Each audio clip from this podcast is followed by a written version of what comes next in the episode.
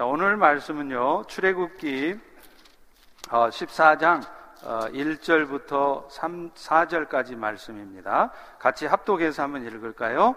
여호와께서 모세에게 말씀하여 이르시되 이스라엘 자손에게 명령하여 돌이켜 바다와 믹돌 사이에 비하이롯 앞 곧 바알스본 맞은편 바닷가에 장막을 치게 하라. 바로가 이스라엘 자손에 대하여 말하기를 그들이 그 땅에서 멀리 떠나 광야에 갇힌 바 되었다 하리라. 내가 바로의 마음을 완악하게 한즉 바로가 그들의 뒤를 따르리니 내가 그와 그의 온 군대로 말미암아 영광을 얻어 애굽 사람들이 나를 여호와인 줄 알게 하리라 하심에 무리가 그대로 행하니라. 아멘.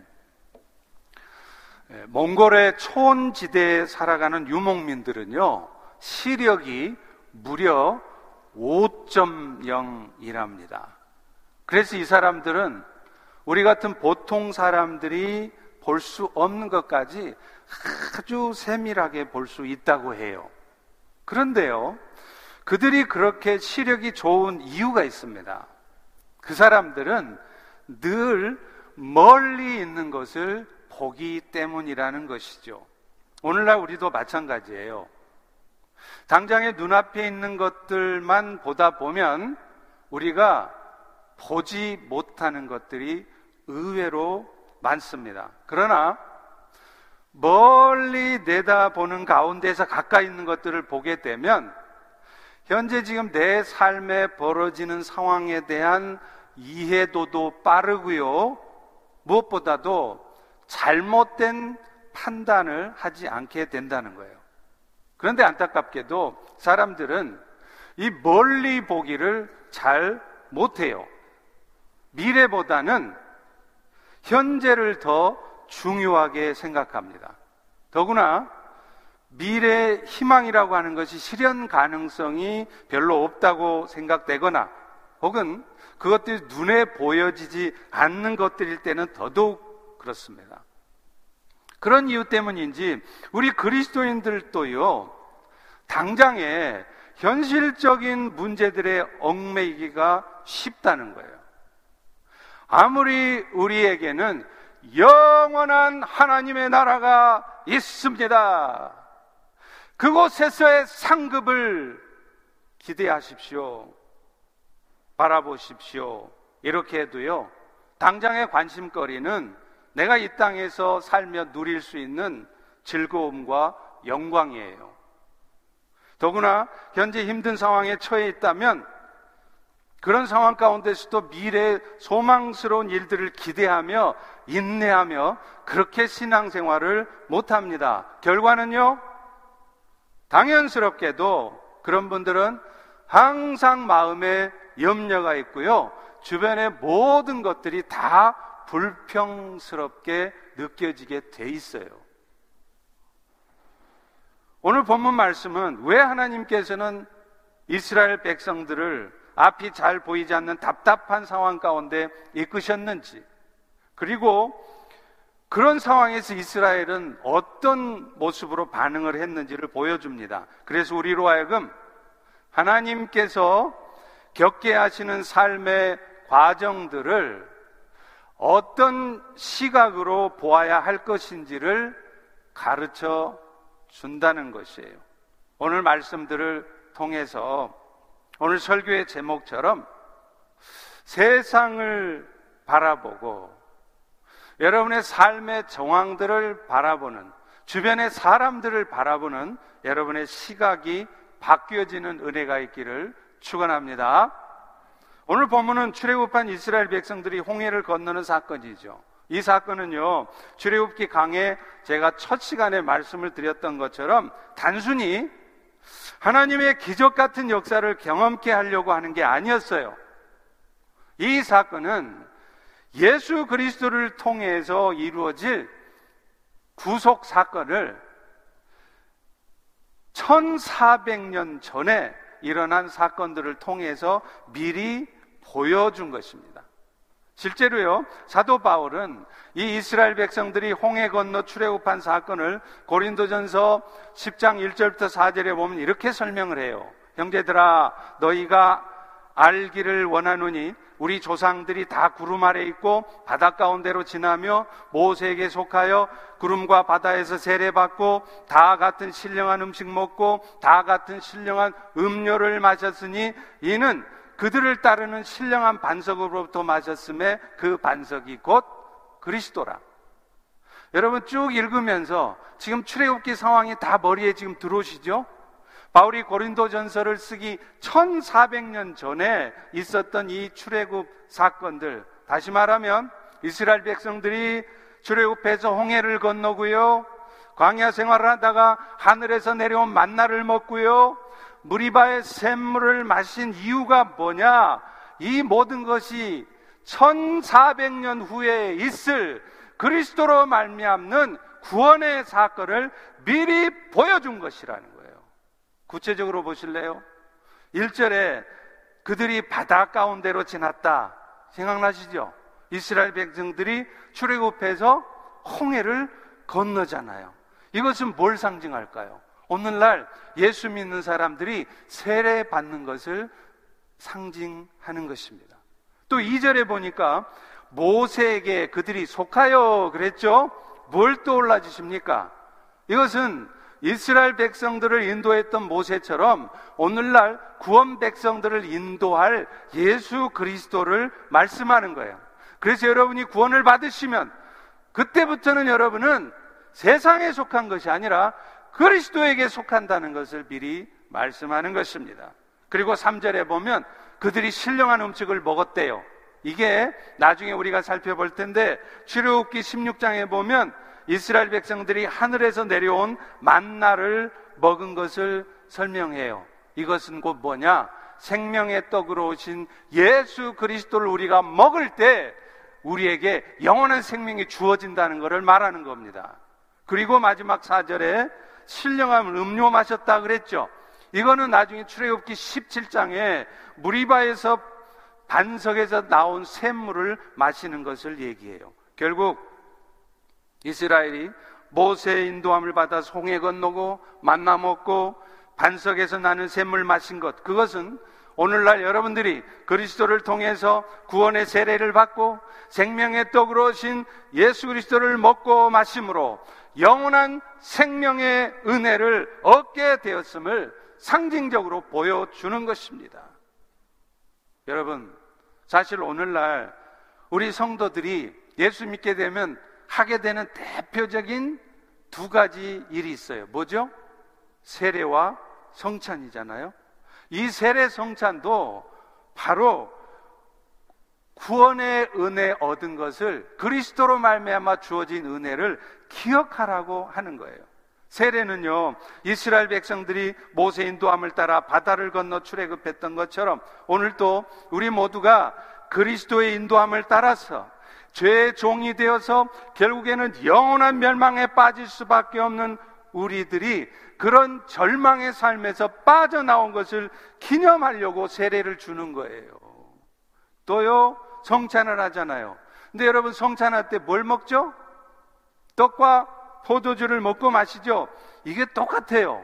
이스라엘 백성들이 구원을 받은 다음에 출애굽한 다음에 광야에서 뭘 먹었죠? 하늘에서 내려온 만나를 먹었어요. 생명의 떡으로 오신 예수 그리스도를 먹는 것을 미리 보여주는 거예요. 또요, 무리바에서 샘물을 마셨잖아요. 이거는 오늘 우리가 여러분들이 그리스도의 피를 마심으로 여러분 모두가 구원의 은혜를 입었다는 것을 설명해 주는 거예요. 기가 막히지 않습니까? 기가 막히지 않으세요? 아니, 어떻게 이렇게 정확하게 이 신약의 말씀과 구약의 사건들이 맞아 떨어집니까? 이것은요, 오늘 여러분들이 지금 믿고 신앙하고 있는 이 약속의 말씀들이 그저 교회 가서 좋은 말 듣고 착하게 살라! 그러라고 있는 것이 아니라는 것을 말하는 것입니다. 이 거짓되거나 잘못됨이 없는 이 진리의 말씀을 가지고 영원한 생명의 은혜 가운데 살아가라는 거예요. 예수님 오시기 1400년 전에 출애굽께서 말씀해 줬던 보여줬던 그대로 1400년 후에 예수님이 이 땅에 오셔서 구원의 일을 이루셨잖아요? 할렐루야? 그런데요, 이것과 똑같이 앞으로 신약 성경에서 예언하고 있는 것처럼 예수님은 반드시 이 땅에 다시 오셔서 세상을 심판하십니다. 그리고 새하늘과 새 땅을 이루실 것입니다. 이것을 믿으시라는 거예요. 그런데 우리는 이런 신비를 잘 몰라요. 성경을 읽으라고 해도 죽으라고 안 읽고요. 성경 공부를 하라고 해도 죽으라고 안 하니까 이런 걸 몰라요. 그러니 이런 말씀들이 믿어지겠어요? 이해가 되겠어요? 약속된 말씀보다는 그저 눈에 보여지는 것이 중요해요. 그래서 오늘 또 내 비즈니스가 얼마나 잘 될 것인가? 오늘 나는 건강하게 장수할 것인가? 오늘 나는 내 새끼들이 잘 될 것인가? 거기다만 관심을 두고 사는 거예요. 왜요? 진리의 말씀을 모르시니까 그래요. 이 땅의 삶이 전부인 것처럼 아무것도 아닌 세상사에 울고 웃으면서 그렇게 휘둘려 살아가는 것입니다. 여러분 오늘 이 말씀들을 보면서 다시 한번 여러분의 세계관이 바뀌어질 수 있기를 간절히 소망합니다. 여러분이 지금 살아가고 있는 이 세상이 전부가 아님을 확인하고 약속하신 대로 다시 오실 예수님을 통해 이루어질 영원한 나라의 소망 가운데 사실 수 있기를 축원합니다. 그래서 오늘 또 코로나 바이러스가 여러분을 위협해도 죽을 병이 여러분의 생명을 위협해도 그것 때문에 죽음을 두려워하며 일생을 종노릇하며 살지 않게 되기를 간절한 마음으로 축원합니다. 그런데 오늘 본문 이야기는요. 그 은혜의 역사가 일어나는 과정에서 이스라엘이 경험한 것들을 통해서 또 다른 것들을 말해줘요. 그거는 곧 구원받은 자의 삶의 과정에서도 뜻하지 않는 상황 가운데 앞이 캄캄한 일들이 수시로 찾아온다는 거예요. 오늘 본문 1절, 2절에 보세요. 하나님은 이스라엘로 하여금 바닷가에 장막을 치게 하십니다. 여호와께서 모세에게 말씀하여 이르시되 이스라엘 자손에게 명령하여 돌이켜 바다와 믹돌 사이 비하이로답 고업 바알스보 맞은편 바닷가에 장막을 치게 하라. 놀랍게도 하나님께서 인도하셨다고 하는 그 길은요. 평탄하고 모든 게 잘 풀리는 건강하고 행복하게 사는 길이 아니라 홍해로 딱 가로막힌 길이었어요. 3절에 보십시오. 바로가 이스라엘 자손에 대해 말하기를 그들이 그 땅에서 멀리 떠나 광야에 갇힌 바 되었다. 이것은 뭘 말할까요? 여러분이 하나님의 인도하심을 따라 살아도 이스라엘 백성들이 홍해 앞에서 길이 막혀진 것처럼 여러분 인생에도 수시로 앞길이 탁탁탁 막히는 그런 상황들이 찾아온다는 것을 말한다는 거예요. 그것뿐입니까? 설상가상으로요. 애굽의 파라오마저 마음이 변했어요. 그래서 내보내줬다가 마음이 돌변해가지고 병거를 이끌고 이스라엘을 쫓아옵니다. 이스라엘은 그야말로 진퇴 양난 아닙니까? 참 이상합니다. 분명히 하나님의 인도하심을 받은 길이었어요.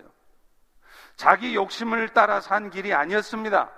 분명히 불기둥, 구름기둥 다 확인하고 쫓아온 길인데 이 모양 되었으니까 백성들 마음이 어떻겠어요? 어쩌면 여러분 중에 지금 마음이 굉장히 불안하고 두렵고 원통하고 억울해 죽겠고 그런 분들 마음과 같을지 모르겠어요.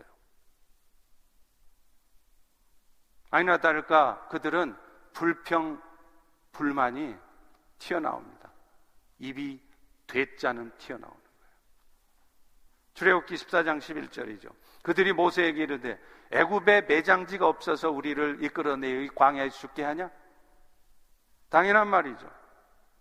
예수님 따라 살면 다 좋은 일만 있고 잘 될 줄 알았는데 오히려 더 죽게 생겼고 안 좋은 일만 생기니 어찌 이런 말이 안 뱉어지겠습니까? 사람들 마음 다 똑같아요. 처음 예수 믿을 때는요, 예수님 좋긴 좋아요. 그래도 자기 인생길에 예수님 때문에 좀 풀리는 게 있어야 좋아하죠. 그래도 교회도 나오죠. 신앙생활 했는데 예수님 때문에 오히려 인생길 턱턱 막힌다 싶으면 안 좋아해요. 이스라엘 백성들이 지금 그러지 않습니까? 그런데 아십니까? 놀라운 것은요. 지금 홍해의 앞길이 막히고 바로가 쫓아오는 일이 사실은 주께서 하신 일이라는 말입니다. 오늘 본문 사절에 보십시오. 내가 바로의 마음을 완악하게 한즉 바로가 그들의 뒤를 따르리니 이스라엘로서는 아무것도 잘못한 거 없는 것 같은데 그저 하나님의 인도하심에 순종한 것 같은데 홍해 앞에 갇히게 되고요. 설상가장으로 애굽의 군대까지 추격해 온 일이 다름 아닌 이스라엘을 사랑하신다고 하는 하나님께서 하신 일이라는 거예요. 그러나 보았던 것처럼 이스라엘 백성들은 그렇게 생각했습니까? 아니죠. 순전히 변덕스러운 그 바로 때문에 또 이스라엘을 잘못 인도한 모세 때문에 그런 줄 알아요. 그래서 그들은 파라오를 원망하고 모세를 원망하는 것입니다. 우리도 그렇습니다. 뭔가 뜻대로 안 된다 싶으면요, 사람들은 꼭 누군가를 지목해서 원망해요. 지금 오늘 여러분의 삶을 한번 돌아보세요. 틀림없이 그럴걸요? 여러분도 지금의 현재 상황에 대해 틀림없이 누군가를 원망하고 계실 겁니다. 여러분의 남편일 수도 있고요. 그것이 여러분의 부모일 수도 있고요. 그것이 여러분의 친구일 수도 있고요. 여러분 교회 지체나 심지어 교회 목사님일 수도 있어요. 그런데 오늘 본문에 보면 그게 절대로 사람 원망하고 있을 일이 아니라는 걸 알 수 있어요. 왜요? 이 일이 하나님이 하신 일이라고 말하고 있기 때문입니다. 여러분, 모든 상황 속에서 우리가 신앙생활을 하면서 이런 시각을 갖는 것이 정말로, 정말로, 정말로 중요합니다. 왜 그런 줄 아세요? 이런 시각을 갖지 못하면 왜 하나님께서 나에게 이런 상황을 주셨는지 그 이유를 몰라요. 그래서 늘 불평이나 하고 사람 원망이나 하며 그렇게 힘들게 힘들게 살아요. 그런다고 상황이 바뀌느냐, 좋아지느냐, 좋아지지도 않아요. 내 마음만 더 어두워지고요, 더 불평스러워지고요, 여러분만 더 힘들어져요. 그런데도 어리석게도 우리는 그렇게 살아갑니다. 왜요? 시각이 안 바뀌어 있으니까.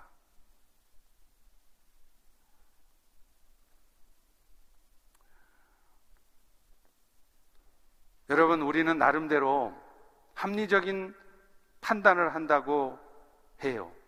그런데 아십니까?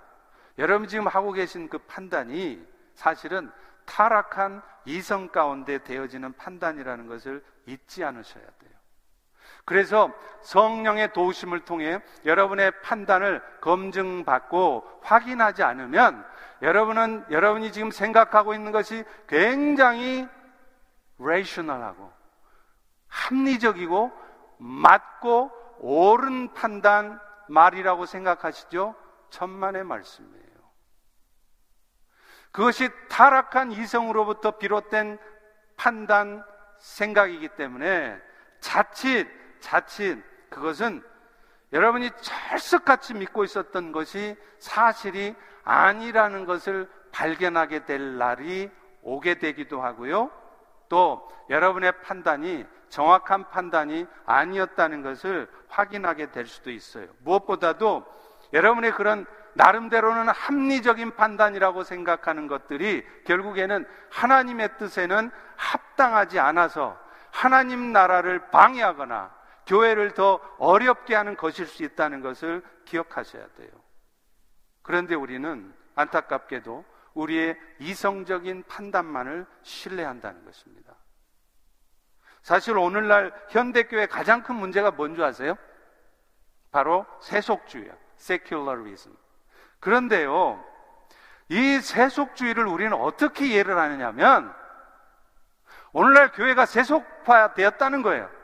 그걸 어떻게 이해하냐면, 오늘날 교인들도 세상 욕심 가운데 살아간다.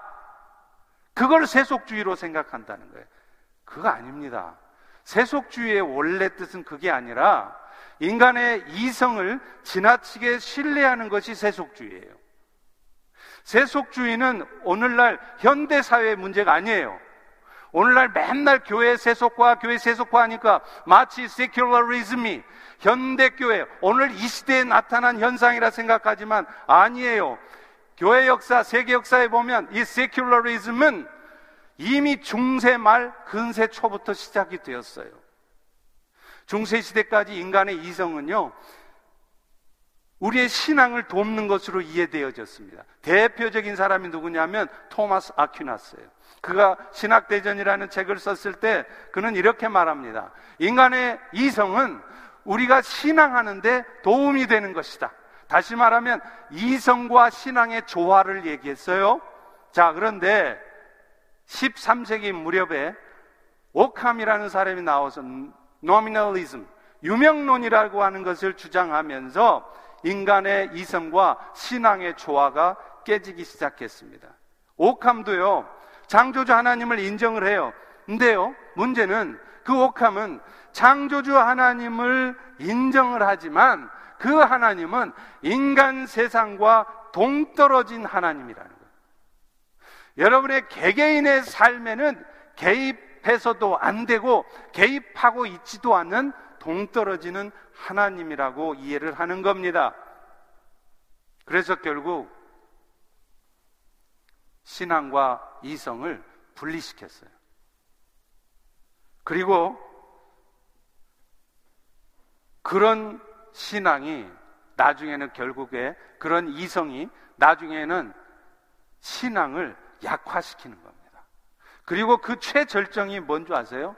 바로 여러분이 한 번쯤 들어봤을 그 유명한 니체예요. 근데 많은 성도들이 니체에 대해서 잘못 이해하고 있어요. 니체가 무슨 말을 했죠? 그 유명한 말? 신은 죽었다.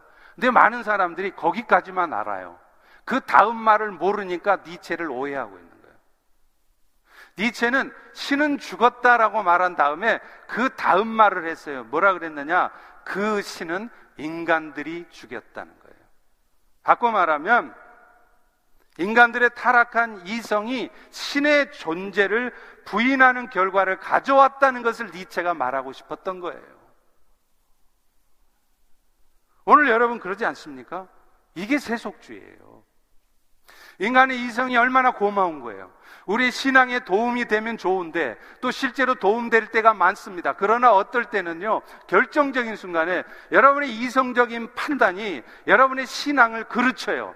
여러분의 이성적인 판단이 하나님의 나라를 더욱 성장하고 부흥해 가는 것이 아니라 하나님의 낭, 성장을, 나라의 성장을, 교회를 망쳐요. 여러분의 합리적인 판단이에요. 이게 세속주의의 병폐입니다. 세속주의란 세상 것에 욕심내는 것이 아니라 인간의 이성을 지나치게 신뢰함으로 세상의 가치관과 세계관 가운데 모든 것을 판단하고 결정하고 행동하는 거예요. 그래서, 그래서 오늘날 교회가 점점 은혜의 공동체가 아니라 회사가 되어가고 있는 거예요. 프라이빗 컴퍼니. 모든 게 규정에 의해서 움직이고 규정에서 조금만 벗어나면 문제가 생기고 이게 율법주의가 아니고 뭡니까?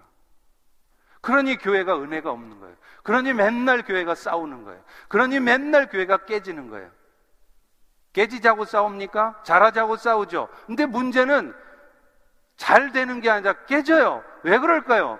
세속주의 때문에 그래요. 이 인간의 타락한 이성에 기반한 합리적인 판단 가지고 모든 것을 결정하니까 교회가 깨지는 겁니다.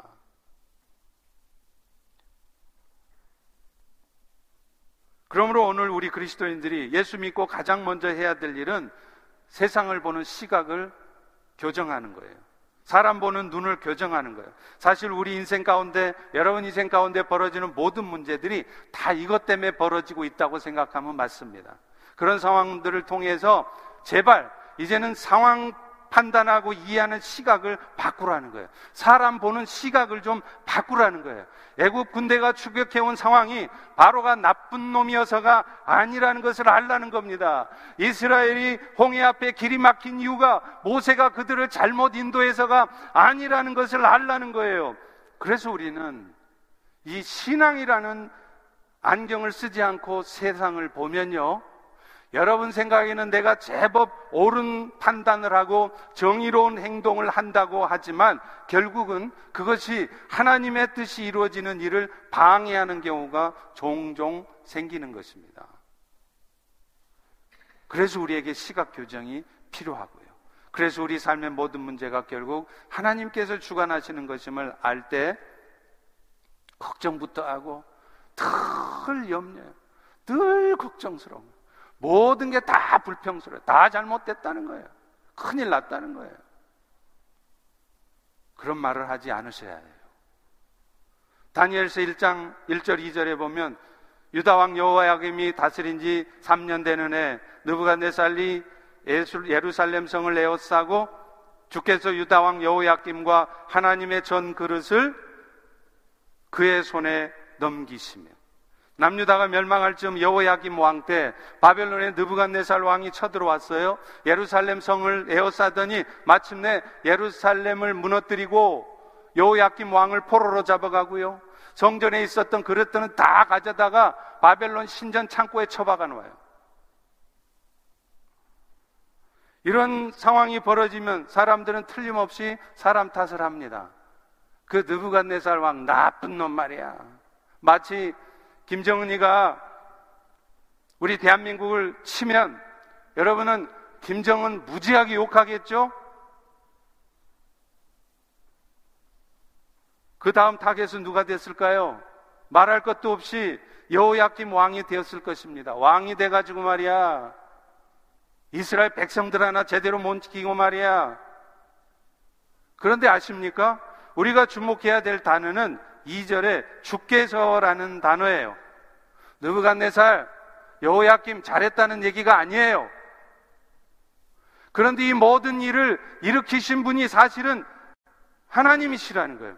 그러니 이스라엘은 느부갓네살 왕을 탓하기 전에 여호야김 왕을 탓하기 전에 먼저 자신들을 탓해야 했어요. 여호와께서 하나님께서 그렇게 할 수밖에 없었던 상황을 만들어낸 이스라엘 자신들을 스스로 탓해야 했습니다. 그런데 우리는 그렇게 안 한단 말이에요. 수도 없이 상황을 탓하고, 바깥을 탓하고, 교회를 탓하고, 자기 자신은 의로워요. 자기 자신은 항상 정의로워요. 그게 문제라는 겁니다. 그렇다면 하나님은 왜 이런 일을 하셨을까요? 그 답이 다음 절에 나옵니다. 여호와께서 하나님이신 것을 만천하에 알리시기 위함이래요. 4절 후반부에 보십시오. 내가 바로의 마음을 완악하게 한즉 바로가 그들의 뒤를 따르리니 내가 그와 그의 군대로 말미암아 영광을 얻어 애굽 사람들이 나를 여호와인 줄 알게 하리라. 하나님께서는 과연 나중에 홍해를 가르셨잖아요. 마른 바닥을 이스라엘로 하여금 걷게 하셨습니다. 생각해 보십시오. 양쪽에 물벽이 쫙 서 있는 곳을 통과하는 이스라엘은 과연 하나님이시다는 말을 했지 않겠습니까? 그리고 그 뒤를 이어서 파라오의 군대들을 뭣도 모르고 그 홍해 바다로 뛰어들었다가 그 물이 덮치는 바람에 다 몰살당하잖아요. 이걸 보면서 먼저는 애굽 사람들이 또 나중에는 이스라엘 백성들 모두가 여호와는 과연 하나님이시다. 이렇게 말했을 것입니다. 여러분 이것이 하나님이 하시는 일이라는 거예요. 그러므로 오늘 우리 인생 가운데서도 조금 위험한 상황이다 싶어도요. 여러분 큰일 났다는 말을 너무 자주 하지 마십시오. 알고 보면요. 그거 다 보통 일이에요. 별일 아니에요. 망군의 여호와가 함께하는 일인데 왜 두려워하십니까? 왜 그렇게들 염려하세요? 여러분이 그 상황을 다 바꾸실 수 있어요? 여러분들이 그 상황을 모든 걸 다 올바른 상태로 돌려놓을 수 있습니까?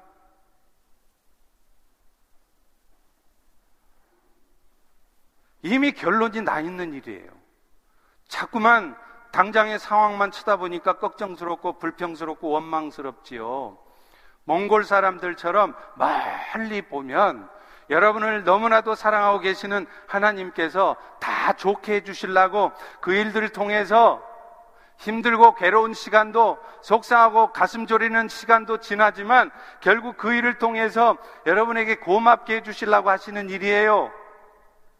그러니 제발 믿음의 말 좀 하고 사세요.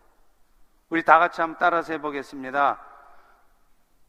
목사님, 따라서 한번 해보세요. 목사님, 보통 일 났습니다.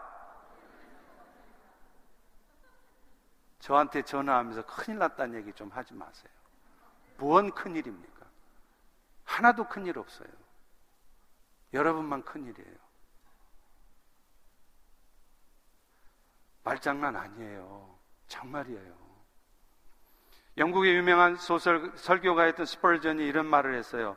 믿음의 사람의 모습은 조급함도 경솔함도 아니다. 다만 가만히 서서 살아계신 하나님만 바란다. 궁지에 몰렸을 때 하나님의 말씀에 따라 모든 것이 명료해질 때까지 기다리며 반항하지 말자. 호들갑 떨지 마시라는 거예요. 큰일 났다고 난리치지 마시라는 거예요. 여러분은 고수와 하수의 차이가 뭔지 아세요? 저는 고등학교 시절에 읽었던 무협지를 통해서 고수와 하수의 차이를 정확하게 파악했습니다. 저는 고등학교 때까지 교회를 안 다녀갔고요. 졸업할 때까지 여학생하고 일대일로 얘기를 해본 적이 없어요. 그 지금도 예수를 믿고 나서도 한참 동안은 여자분들하고 얘기하려면 얼굴을 제가 못 봤어요. 정면으로 못 보고 이렇게 얘기했어요. 제가 그랬던 사람이에요. 그러니 학기 말고사가 끝나도 여자친구랑 영화관을 가겠습니까? 뭐 친구들끼리 술 퍼먹으러 가겠어요. 할 수 있는 게 그냥 왕창 그동안 못 읽은 무협지 빌려다가 하루 내내 그거 통독하는 거예요. 근데 그때 제가 거의 진리에 가까운 사실을 두 가지를 발견을 했어요. 무협지를 통해서. 첫 번째, 잘 들어보세요. 일리가 있어요. 고수들은요, 말이 별로 없다는 겁니다. 물론 아는 게 없어서 말 안 하는 사람도 있겠죠. 그러나 고수들은요, 아는 것도 많고 할 말도 많아요. 그런데 좀처럼 말을 아낍니다. 말 많으면 상대방이 자신의 계략을 눈치챈다는 것을 알기 때문에. 그런데 하수들은요, 말이 많아요. 이것은 이렇고, 저것은 저렇고, 그런데요, 지나놓고 보면, 알고 보면 별로 중요한 것도 아니에요. 그리고 그 말이 맞는 것도 아니에요. 그런데 하여튼 말 많이 합니다. 하수예요, 하수. 그런 거 보면 저도 아직 고수가 되려면 멀었어요. 또 하나요, 두 번째는 고수들은 동작이 많지 않아요. 근데 하수들은요, 움직임이 많아요. 이리저리 열심히 칼을 휘두릅니다. 근데 사람들은 하나도 안 죽어요. 근데 고수들은요, 언제 칼집에서 칼이 나왔는지도 안 보여요. 하는데 앞에 수없이 막 사람들이 우수수 쓰러져요. 막. 우리 주변에도 그런 고수들이 있더라고요. 제가 목회를 하면서요, 저분은 참 평신도신데 목사도 아닌데 어떻게 목사인 나보다 저렇게 나으실까 생각하시는 것이나 말씀하시는 것이나 행동하시는 걸 보면 직분을 떠나서 정말 본받고 싶은 존경스러운 분들이 계세요. 그런데 그런 분들의 공통점이 뭔지 아십니까? 말이 별로 없다는 거예요. 그저 웃지요. 화도 안 내고요. 불평의 말도 별로 안 해요. 얼굴 찡그리지도 않아요. 심각한 표정으로 다니지도 않아요. 항상 입가에는 미소가 있습니다. 말을 해도요, 아이고, 목사님, 큰일 났습니다. 이런 말 별로 안 해요. 왜 그럴까요? 시각이 바뀌어 있기 때문에 그래요. 이 모든 일들도 결국은 하나님께서 하신 일이며 이 일을 통해서 하나님의 하나님 되심을 보여주실 것을 아시기 때문에 굳이 호들갑 떨면서 말을 할 필요가 없는 겁니다. 조용히 기다리는 거예요. 조용히 하나님 앞에 기도하시는 거예요. 이리저리 설치고 다니지 않아요. 자기가 일 다 하는 것처럼, 자기가 정의로운 것처럼 여기저기 쓰시고 다니지 않습니다.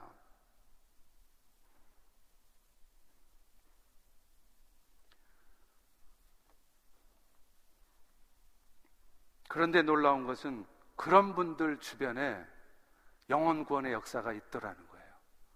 그런 분들 주변에 있던 사람들이 사람이 바뀌더라는 겁니다. 여러분, 이게 진짜 고수입니다. 고수들이 다 되시기를 축원합니다. 오늘 이스라엘 백성들도 그렇잖아요. 출애굽기 14장 13, 14절에 보세요. 모세가 백성에 이르되 너희는 두려워 말고 가만히 서서 오늘 여호와께서 너희를 행하시는 구원을 보라. 여호와께서 너희를 위해 싸우시리니 너희는 가만히 있으라. 여기서 여러분 가만히 있으라는 말이 영어에 보면 stand firm이라고 돼 있죠. 이 stand firm이라는 말이 무슨 말일까요? 아무 일도 하지 말라는 얘기가 아니에요. 흔들리지 말고 하던 일 계속 하라는 거예요. 여호와께서 구원하실 것이다. 여호와께서 하실 것이라는 굳건한 믿음 위에 서 있으란 말입니다. 지금 벌어지는 모든 일들도 다 하나님이 하신 일이며 앞으로도 하나님 하실 것이니 제발 말 많이 하지 말고 믿음 위에 든든히 서 있으라는 거예요.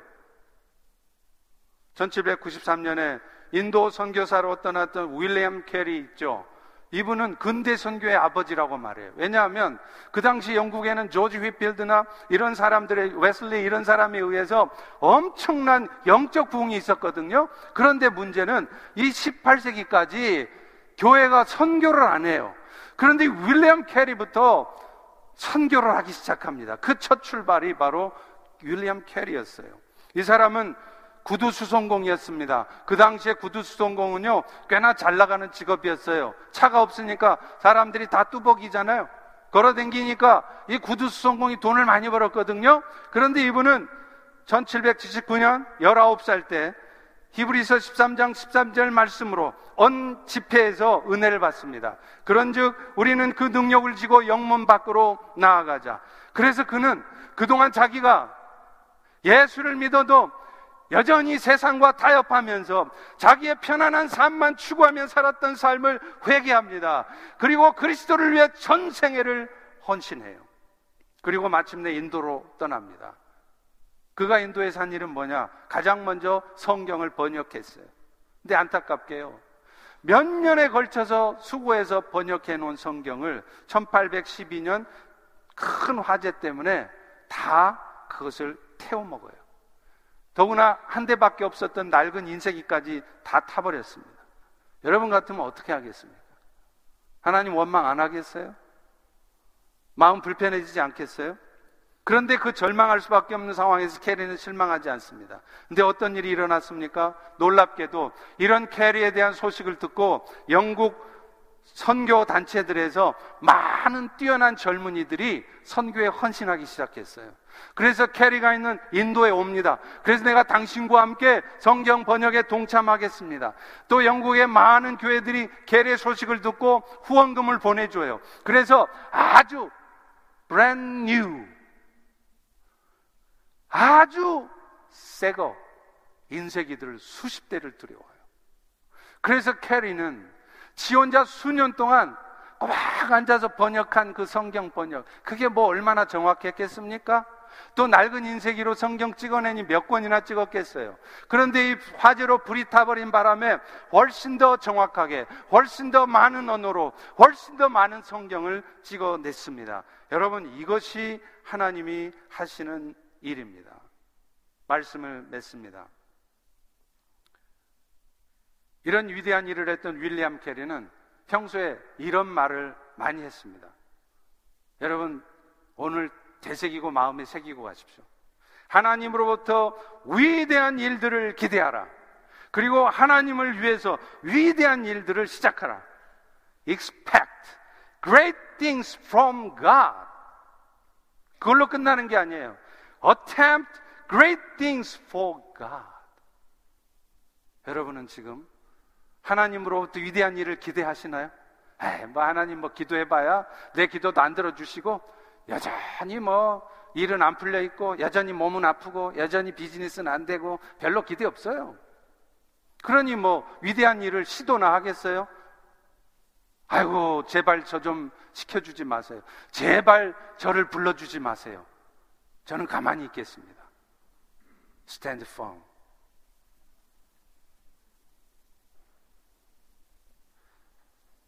필그림 성격교회 이야기 잘 아실 거예요. TC USA에 속해 있었지만 이 동성애를 인정하는 교단을 탈퇴했죠. 덕분에 이 교회는 2천만 불이나 되는 예배당을 포기해야 했습니다. 또요, 포기하고 나온 후에도 소송을 걸어서 소송을 들어가면 수를 걸면 비록 몇 년이 걸리긴 하겠지만 변호사들의 말에 의하면 그 재산을 다시 찾을 가능성이 있대요. 그런데 교회는 그 소송을 포기합니다. 왜요? 성경이 그렇게 말하고 있기 때문이에요. 근데 어떤 일이 벌어졌나요? 근처 학교 강당을 빌려서 예배를 드리는데 그때부터 교회에 놀라운 변화가 생겼습니다. 이상하게도 그때부터 안 나오던 성도들이 나와요. 그리고 헌금이 더 거쳐요. 근데 이게 놀라운 변화가 진짜가 아니에요. 진짜 변화는 뭐였느냐? 그 이후로 교회가 완전히 체질이 바뀌었다는 거예요. 목사님 자신이 고백해요. 이전에는 어떻게 하면 교회를 성장시킬까 그 고민했는데 이제는 어떻게 하면 교회가 미셔널 처치가 될까를 고민하게 됐대요. 목사님부터 성도들의 이르기까지 다 교회를 보는 시각이 바뀐 겁니다. 그렇게 된 데는 이유가 있었어요. 교회 건물을 찾으러 지역을 돌아다니다 보니까 그 지역사회에 얼마나 고쳐져야 되고 얼마나 도움이 필요한 사람들이 많은지를 알게 된 겁니다. 그때부터 이 필그림 성격교회는 네이버 플러스라는 단체를 설립해서 주변에 많은 도움이 필요한 사람들에게 도움을 주기 시작했어요. 이 교회 목표가 뭐냐? 100개의 사역팀을 개발하는 것이래요. 실제로 많은 교회들이 그 사역팀에 애들부터 노인까지 다 조인하고 있습니다. 호스피스 사역팀의 팀장님은요, 그때 KWMC 성교대에 오셨더라고요. 그 팀장님은 나이가 84세 장로님이셨어요. 시니어들도 인생의 의미를 다시 찾게 되더라는 거예요. 더 활력이 생기고 건강해졌다는 거예요. 여러분, 우리 모두가 다 아프리카로 나갈 수 없습니다. 그러나 우리 주변의 소외자들, 어둠에 빠진 자를 찾아가서 그들에게 그리스도의 사랑을 나타내는 것 역시 선교예요.